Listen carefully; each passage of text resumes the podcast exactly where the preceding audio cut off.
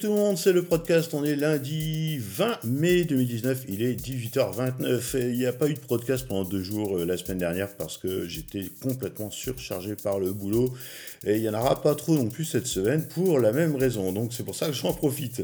L'actualité est assez dense aujourd'hui. On nous annonce que Quant a annoncé aussi un surprenant partenariat avec Microsoft. Alors en fait, le, moteur français euh, Quant, hein, Cocorico, on prône la vie privée, etc. Et euh, ils se servent du cloud Azure de Microsoft pour euh, renforcer l'expérience des utilisateurs, bien évidemment. Alors, je, ne comprends pas. Euh, je ne comprends pas et je peux comprendre. J'ai un peu de, doute parce qu'en fait, euh, Quant dépend de plus en plus de Microsoft. Hein. Euh, déjà pour les pubs, les recherches de Bing qui viennent compléter les résultats de, de Quant. Et euh, Quant qui dit oui, Microsoft c'est pas Google. Euh, les gars, vous êtes euh, sérieux quoi? Microsoft c'est exactement comme Google, comme Apple, etc. C'est un des GAFAM. Et si on veut avoir une certaine aisance et puis une, une, certaine une indépendance justement pour le coup, ben, on va pas s'allier avec des, gros comme ça. Quoi. Là, je ne comprends pas comment ça se fait que Quant euh, s'allie à Microsoft, mais pour le coup, ben, je n'irai pas sur Quant.bar, comme je ne vais pas d'ailleurs sur Microsoft. Donc, euh, ben, pour l'instant, c'est vive euh, DuckDuckGo. un petit truc vu tout à l'heure, une horreur, sur gridam.com et sur pas mal de, blogs aussi, Google enregistre une liste de tout ce qu'on achète. En fait, vous allez sur Google avec votre compte, et puis vous faites mon compte Google, my account, un truc comme ça, et vous tapez après dans la barre d'adresse Purchase. P-U-R-S, enfin C-H-A-S-E-S. Et là, vous avez tous vos achats que vous avez fait en étant connecté à votre compte Google.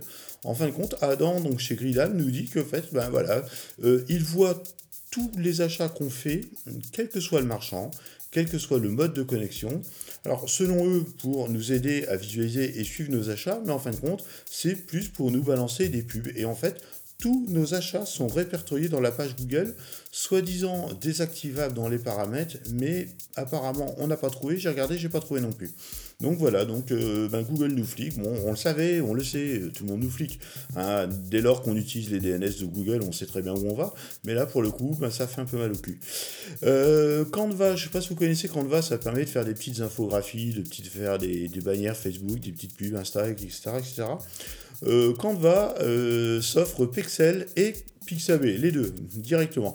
Alors, Canva, c'est un super truc. Pixel et Pixabay, les banques d'images gratuites, euh, etc.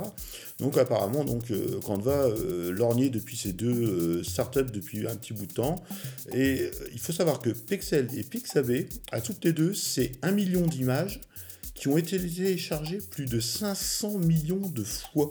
C'est énorme. Et donc, Canva va offrir encore plus de choix d'images grâce à ces nouveaux services pour créer un Netflix de la photographie. Donc, ils veulent faire un service euh, photo unlimited, certainement à 13 dollars par mois, euh, avec des bibliothèques de plus de 50 millions d'images.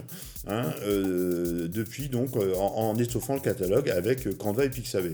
Donc Canva, Canva Pro déjà c'est déjà 500 000 abonnés et donc là bah, ils vont étoffer leur truc. Hein, donc au lieu d'avoir des, des, images à 50 dollars, ils vont certainement les vendre un petit peu moins cher et ils vont partager à moitié moitié entre Canva et les photographes qui mettent leurs photos en ligne sur Pixabay.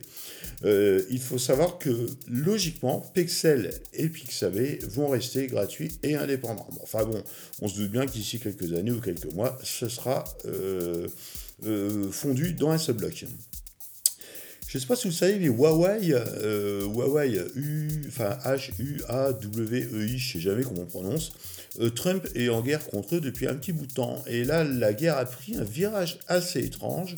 Et d'ailleurs, Google vient de décider de retirer la licence Android à Huawei. Et donc, euh, ça va leur laisser pour Huawei et pour leur marque qui est Honor que la version open source d'Android.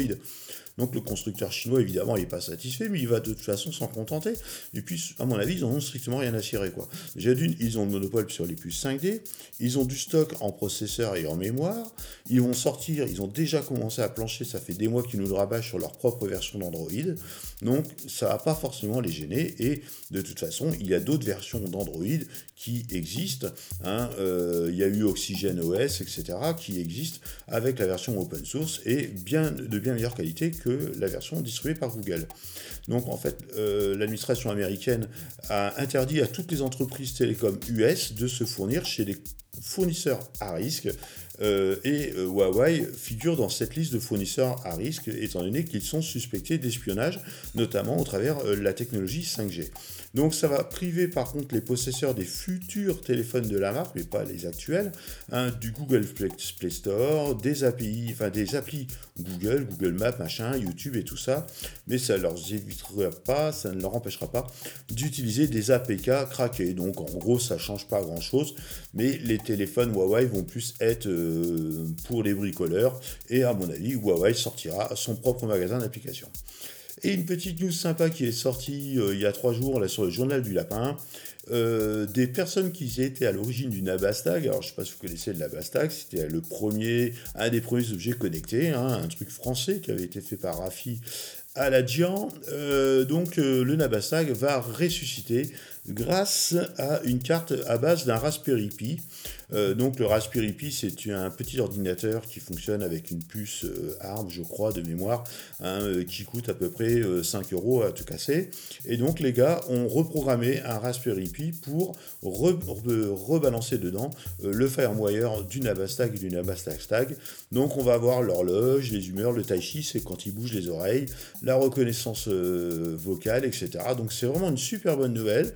Bon, ça va coûter quand même 90 à 100 euros à peu de choses près la carte, le raspi, le raspi et puis euh, les tournevis, enfin tout ce qu'il faut pour euh, modifier son lapin, à condition d'avoir un lapin, sinon il va falloir trouver des lapins sur le bon coin. Et ça, c'est une très très bonne nouvelle.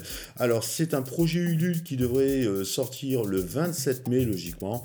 Donc, on attend le 27 mai pour participer à ce projet Ulule et pouvoir refaire revivre cette bestiole qui est sous mon nez en ce moment et que j'ai hâte de voir rebouger sur mon bureau. Voilà, c'était le podcast. On est toujours le lundi 20 mai 2019. Il est 18h36. Salut tout le monde, travaillez bien. Merci à vous.